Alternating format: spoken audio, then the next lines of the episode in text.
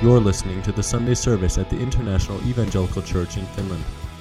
For more audio and visual content, visit our website at church.fi.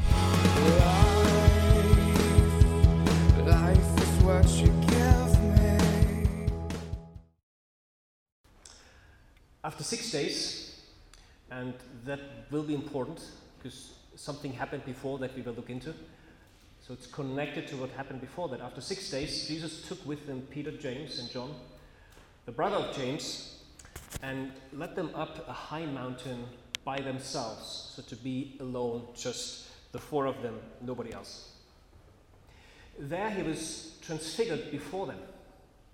His face shone like the sun, and his clothes became as white as the light. Just then, there appeared before them Moses and Elijah talking with Jesus. Peter said to Jesus, Lord, it is good for us to be here. If you wish, I will put up three shelters or three, you know, tents, three tabernacles, one for you, one for Moses, and one for Elijah. But while he was still speaking, a bright cloud enveloped them, and a voice from the cloud said, This is my son, whom I love, or my beloved. With him I am well pleased. Listen to him. And when the disciples heard this, they fell face down to the ground, terrified. But Jesus came and touched them. Get up, he said. Don't be afraid. And when they looked up, they saw no one except Jesus. And as they were coming down the mountain, Jesus instructed them Don't tell anyone what you have seen until the Son of Man has been raised from the dead. And let's maybe stop here. Lord, we ask you to speak to us through your word, through this unique event. Lord, allow us to look back at this, this moment when we've not been present like Peter, John, and James were, but still with the same understanding, the same marvel that Peter, even towards the end of his life, still feels and recalls as he remembers this event, this incident, this, this unique, uniquely special encounter that they had on this mountain. Holy Spirit, would you speak to us? Would you make to us relevant what you want us to hear? Each and every one. This we pray in your name. Amen.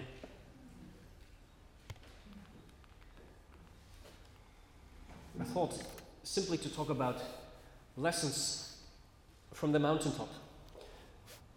What can we learn from this really, really, really unique, unique event, unique encounter? But before we go there, I somehow felt very, very sorry for these three disciples, and that's why I want to ask you one question first. And you don't have to turn to your neighbor as we usually do, but just think for yourself.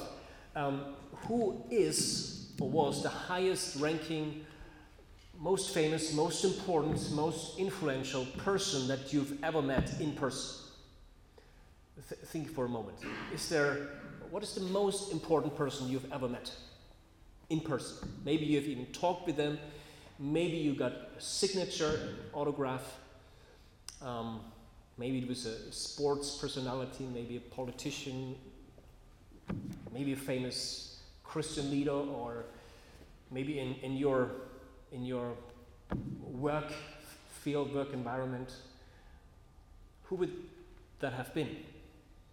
And what would you what would you have been telling the next week to all of your friends that you met that person, right? I don't know, do you remember this chap? Uh, was Chancellor of Germany for many years, four decades, no, four, four terms, 16 years. I actually haven't met him, but I used to tell people back then that I had a chance to meet him. I got an invitation to a very exclusive meeting with 40 people, and I could have been going there, and Helmut Kohl was speaking, and even invited everyone else for a meal after that. I was trying to work out why I didn't go. I think it was our church small group that was meeting on that evening, which is why I didn't go to meet Helmut Kohl. But I could have met him. You know, I'm telling you, even though I haven't met him. And that's what we typically would do. We meet someone important and then we tell everyone that we've met that person. And I'm so, so sorry for, for Peter, James, and John. They go up on the mountain and they have this moment, they see not only Jesus like nobody else has been seeing him, they see Moses and Elijah, the two most important people, man of God, in the entire history of God and his people. And then Jesus tells them, Don't tell anyone. You're not allowed to talk to anyone about it. You're not allowed to tell anyone what you've seen on this mountain until after his resurrection, which they didn't really know what it, what it meant. But it is a very, very unique, as I said, unique event, unique encounter that is happening there. It's only Jesus and, and three of his disciples, his closest circle. Um, Luke tells us that they were actually going there to pray, and that's probably what, what they've been doing for a while. Um, these are two mountains actually. I found this, this image. In the front, this is Mount Tabor. This is where traditionally people have been thinking that this event must have been taking place. Uh, there's a, think, monastery or a church on that mountain. Although it's much more likely that it would have been the mountain in the back, which is Mount Hermon, the highest mountain in Israel, which is much closer to where Jesus had been six days before. And there's a very, very strong link between these two events. But it doesn't matter. One of these two, most likely, it has been. If another one, it doesn't matter. But Jesus is taking his three disciples up there. And then they're not allowed to talk about it. And I really, I, I really felt sorry for them. Uh, we have three kids. Uh, my youngest is a daughter, and she has um, the least developed tendency to keep secrets to herself. So she would be telling me things, Daddy, I'm not going to tell you that I prepared this present for you that last four weeks in school and I used these tools to make it, but I'm not telling you. But I think they were a bit better. But anyway, what do we learn from it? Well, let's, let's again look at it. Why is it so unique? What is happening here? And actually, I, I found out that in IEC I never spoke about this passage, and that is why, and that's because in the Finnish church calendar, this passage usually is talked about in the summer when I'm on holiday and most of you are on holiday. But then there's other churches who make sure that in the weeks leading up to Good Friday and Easter Sunday, before the season of Lent, some of you know that from your church backgrounds, that is the passage that is looked at. And that makes actually a lot of sense. Because uh, just before that, in Matthew, it would be Matthew 16, you can read it. Jesus has been for the first time speaking, talking to his disciples about the purpose of his coming, which is to give up his life. He's talking about having to suffer, suffer about having to die. It's the first time that he's talking to them about it. And, and Peter, who just before that has been the first one who kind of got a glimpse, an idea who Jesus is. Jesus asked his disciples, Who do you think I am? And then it was only Peter who said, You're the Messiah, the Son of God. One of Peter's best moments after Jesus taught, told the first time his disciples that he has to die. Peter takes him to the side and says, Lord, this is a heap of rubbish. This is complete nonsense. You're not going to do this. This is not going to happen. And Jesus tells Peter, Get behind me, Satan. So it is the moment when Jesus talks, starts to talk about his purpose, his suffering, his death. And he's also making the point just before that passage that anybody who comes after, who follows Jesus, has to take up their cross. But even the closest followers of Jesus, the, the, his best friends, they resist, they reject, they oppose this calling. They don't like it. They refuse to be part of it. They don't want to follow Jesus to the cross. They don't want to accept that this could be Jesus' mission. And the next thing that happens is that Jesus takes those three that are closest to him, most important to him, onto that mountain.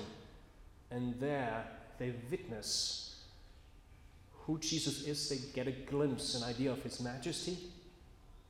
But then Luke again tells us, not Matthew, but Luke tells us that Elijah and Moses actually talked with Jesus about his death.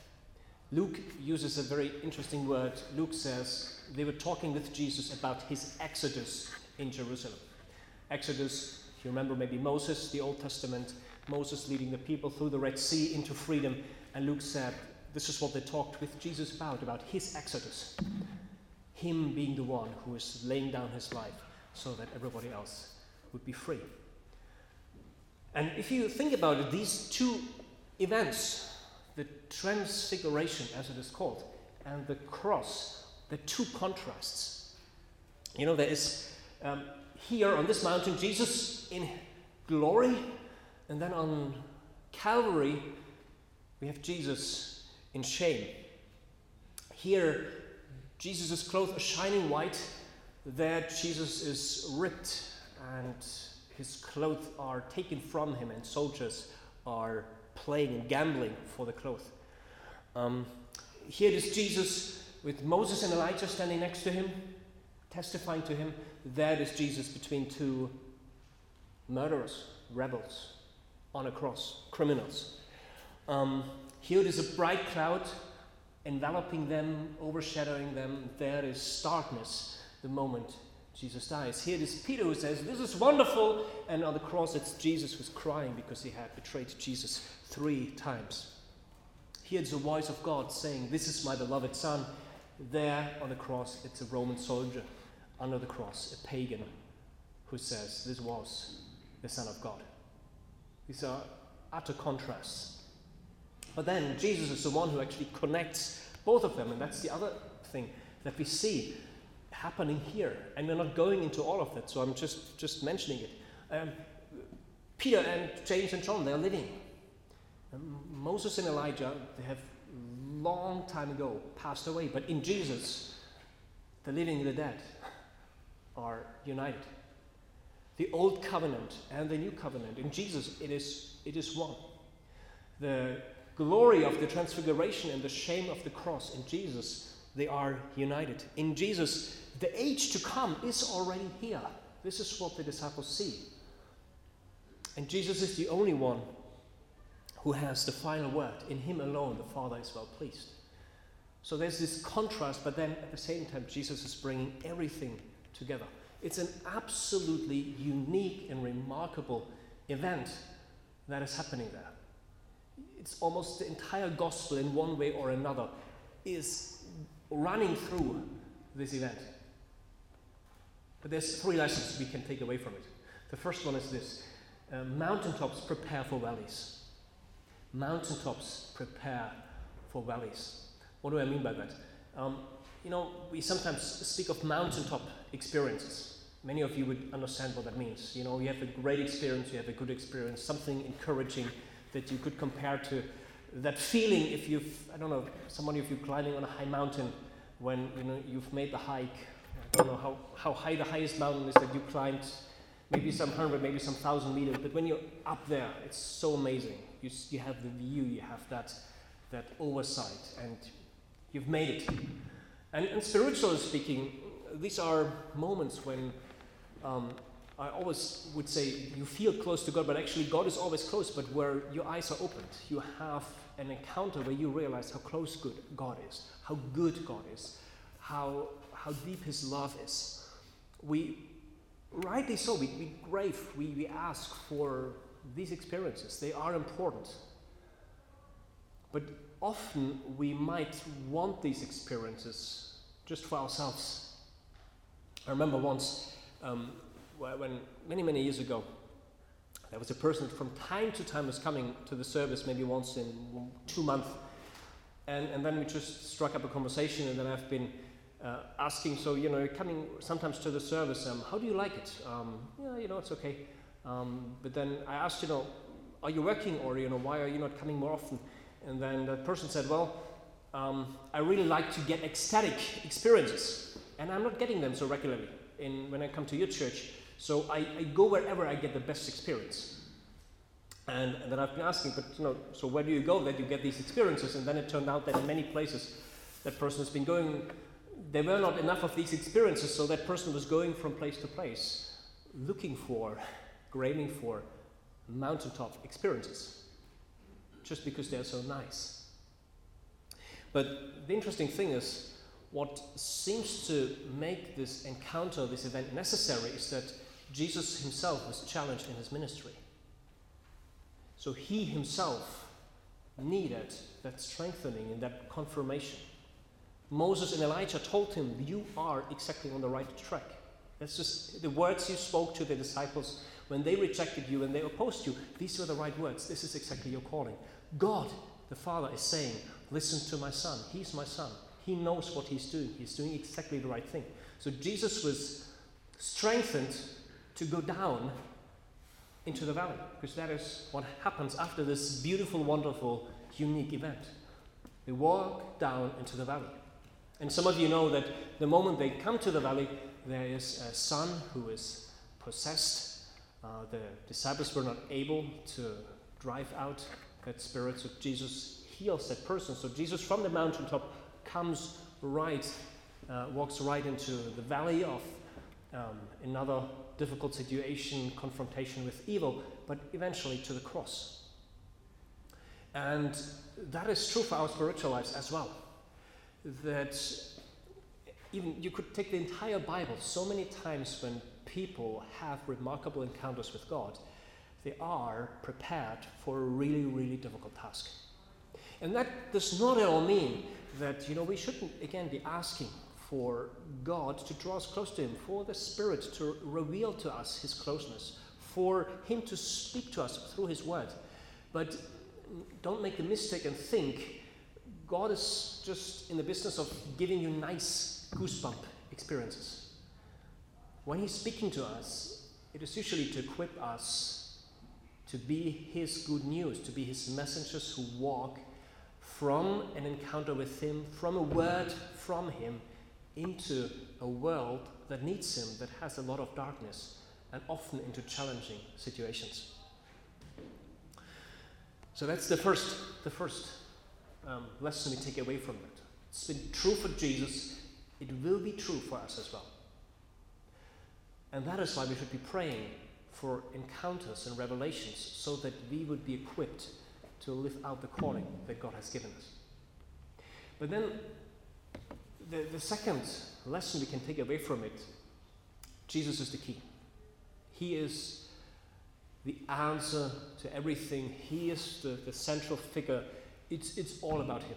It's all about Him. If you take Jesus out of the equation, nothing makes sense. He makes sense to everything. Jesus makes sense to, to the Bible, to all the New Testament. There's Moses and Elijah. Um, Moses stands for the law, and Elijah stands for the prophets. The entire scriptures of the people of God, the entire Old Testament. Jesus said to the disciples earlier, I've been not coming here to abolish the law and the prophets. No, I'm, I've been coming to fulfill them. And Jesus is the key. Jesus makes sense of everything.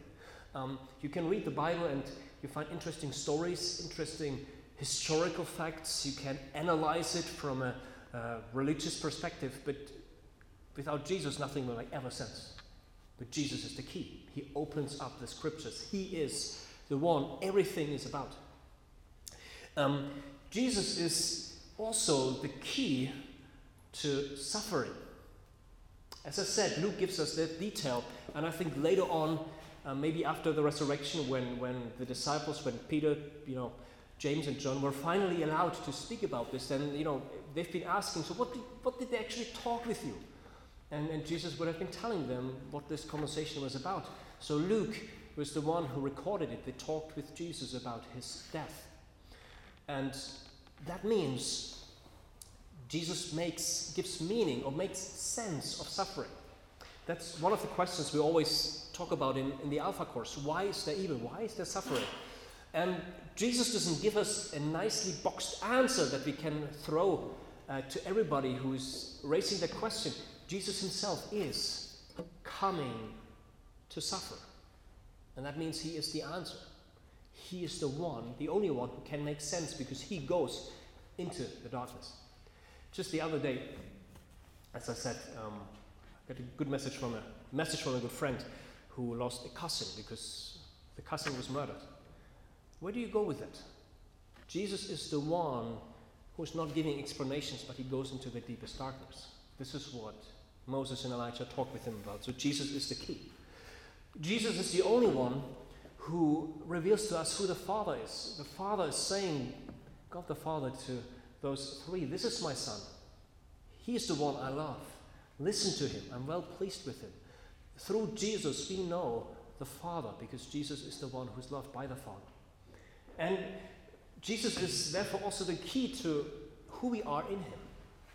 When the Father says, This is my Son, my beloved, how many times does the New Testament tell us that we are in Christ, that He lives in us? And that means that is the key to who we are. When, when God the Father looks at you, if you believe in the Lord Jesus Christ, if you belong to Him, He looks at you and He says, You are my beloved Son. You are my beloved daughter. I'm well pleased with you. These words that Jesus hears, the Father is uttering over us. Without Jesus, we wouldn't know that. Jesus is the the, the key to our life. How many times we ask these questions What is my purpose? Why am I here? How can I make sense of my life? Jesus is the answer. Listen to Him. Listen to Him, the Father says. Listen to Him. Listen to Him. Ask Him, but listen to Him. He has the answers nobody else has. Jesus is the key for our fears, for our difficulties. You know, when the disciples hear this voice, they, they are terrified. But Jesus is doing what we see him doing on every page of the New Testament, every page of the Gospels. He's walking up to them, he's reaching out to them, he's telling them, Get up, don't be afraid. Where do we go with our fears? We go to Jesus. He is the one who can take our fears away. Um, and it's Him and Him alone. I, I love this one sentence. When they looked up, they saw no one. They don't see Elijah anymore. They don't see Moses anymore. They don't th- see anyone except Jesus alone. Jesus alone is that answer. Again, that is why we do Alpha. It's not a program, it's not a course, it's not a series of lectures. It is a place where we want people to come and we pray that the Holy Spirit would open their eyes so that they see Jesus and Him alone. Because we don't need to see anyone else. We often think we need to see many other answers, but Jesus is the answer. He is the key. If we see Him, that's enough. But then I didn't know how to phrase it. There's, there's a third lesson, and I think that's the, maybe the most challenging one. Even more challenging in a way than the one that from the mountaintop you always have to go into the valley. And it is that God's glory is His presence. Uh, I did, again, I, I, if you tell me this doesn't make any sense, I fully agree with you, but I didn't come with anything, didn't come up with anything better that, you know, the Bible talks so much about God's glory. But what does this word actually mean? What, what is God's glory? What, what is it? You, in so many songs we have it. Um, and you know, I could go to my own language, or we could go to any other language. We could say what it means in Finnish. But what does it actually mean? Gloria, kunnia. Who? What does it mean? What, does it mean? And this event seems to suggest that glory actually means the manifestation of God's presence. The manifestation of who God is in his presence. That is what, what glory means. And in a way, you could say that transfiguration is actually all about transparency. Uh, the disciples, they get a glimpse, they get an idea, they see Jesus as he is. They see his glory revealed before their eyes. That is what glory means to see that. And by the way, that is our destiny. That's your and my destiny as well. This is what our future looks like. Actually, this is what we already now share but we don't see it, just as the disciples never saw this except Peter, James, and John for a short moment. But you know, then Peter, I love him. There's many, many people throughout history who have doubted that something like this could happen, but actually, Peter's answer or reaction and that it is recorded just tells me that this must have really happened because how, el- how else would you come up with such a silly idea that is even recorded? Um, Peter wants to put tents up on Mount Hermon or Tabor or wherever it was, three shelters. In a way, Peter wants to prolong the moment. And in a way, I fully understand him. You know, if, I don't know, did, did you have in your faith life moments where, you know, things made more sense than ever before, where you had a sense of God's presence, where maybe God was speaking to you in a very powerful way through His Word, maybe through someone else, and, and you remember that. It was, it was a moment that, or maybe many moments that you always remember. And of course, we would like these moments to last forever. I remember many, many, many years ago, I've been asking this question. One of um, uh, an old Christian that I very much uh, um, appreciated and, and always valued, and I was telling him, actually, a bit like Peter, I said, you know, look, sometimes it is so amazing how God is speaking, almost audibly through His Word, or it is so amazing when you have somebody else speaking into your life and you realize the Holy Spirit has been giving them a revelation that, that changes the trajectory of your life or that gives you so much encouragement when you have needed it. And it's so amazing. Why is that not happening all the time? And so I had the same question like Peter. That older Christian back then told me that because we're not able to sustain that. Maybe he was right. But anyway, Peter wants to do that. He wants to prolong it. He gets an idea of what is happening. He sees the cloud. Maybe Peter's remembering, you know, for example, that passage that he would know very well that Sultan read to us, Exodus 24, Moses going up on the mountain. Again, there's a cloud signifying the glory of the Lord that settled on a mountain. God speaking out of that cloud like he is doing here. So they would have immediately grasped the significance. They might have recalled the end of the book of Exodus where it said that, where, that Moses could not enter the tent of meeting because the cloud, the presence of God, had settled. The glory of God filled the tent. Nobody could enter it. They've been recalling that, and now they are in the same situation. They're in the clouds, they hear the voice of God, and of course, they would, they would want this to go on forever. But then they hear this voice that what they need to do is to listen and follow Jesus. And then soon after that, as I've been saying before, and as we've been reading, they have to walk down the mountain. And the question is, and I would love to ask Peter, James, and John, like, what, what did you think when you were going down the mountain? What, Peter, what did you, Peter, were you actually disappointed that it went over so quickly? Or did you understand in that moment already that the Jesus that you're walking down the mountain with into a really bad situation is that same Jesus that you saw in his glory? Because the glory didn't, didn't leave Jesus. It was just that the disciples were able to witness it. And I think that that is the challenge for us that God's glory is where He's present. And because He is present everywhere, we don't have to grave, to some extent, these mountaintop experiences. We, we don't have to um, even you know, feel jealous at these three guys that they were able to see that, and we not. We are here 2,000 years later and we read about it, but we don't have actually at all to feel sorry because Jesus tells us that He is with us all the days until the end of the age, wherever we are.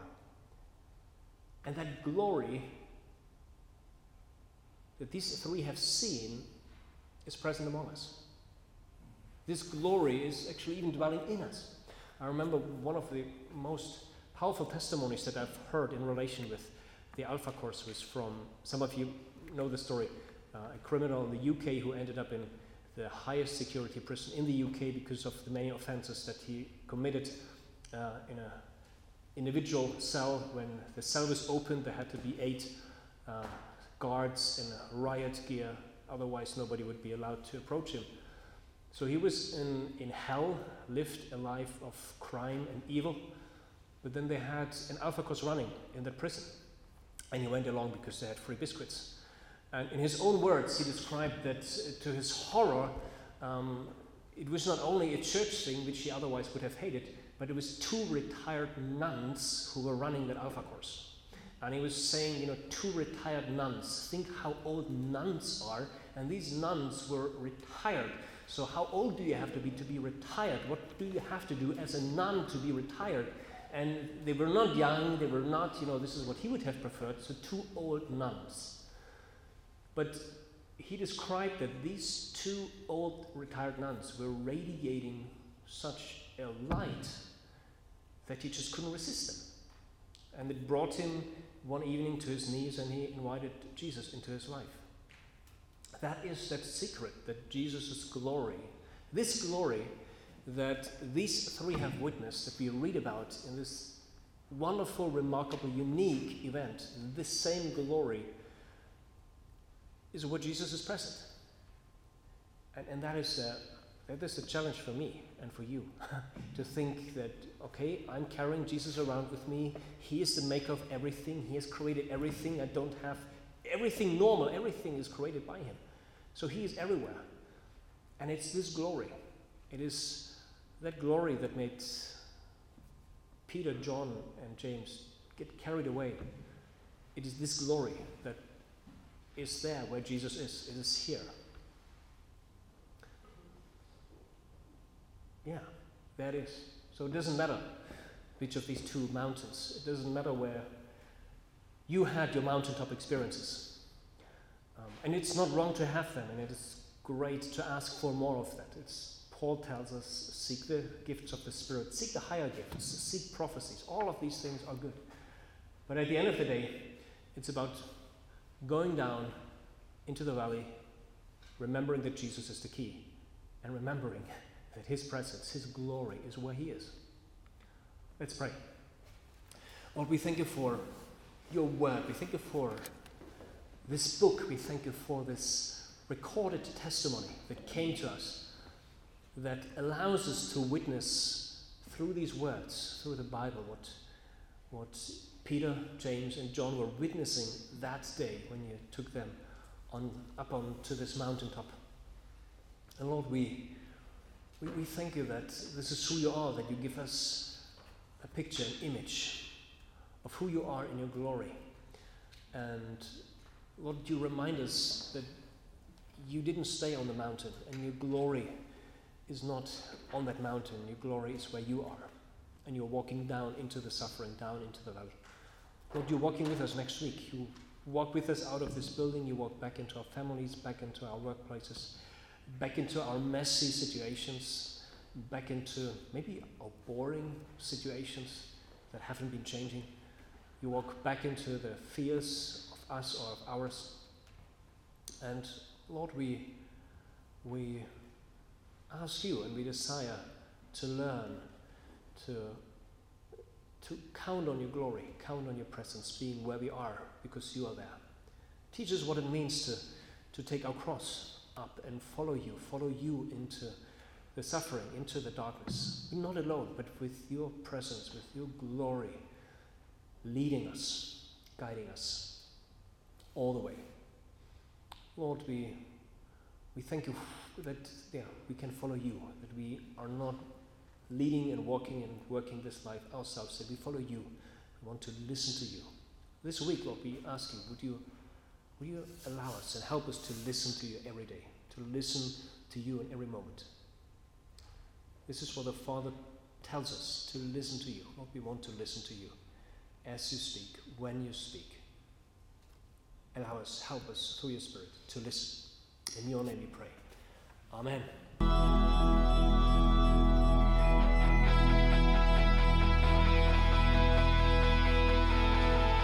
You're listening to the Sunday service at the International Evangelical Church in Finland. For more audio and visual content, visit our website at church.fi. Life, life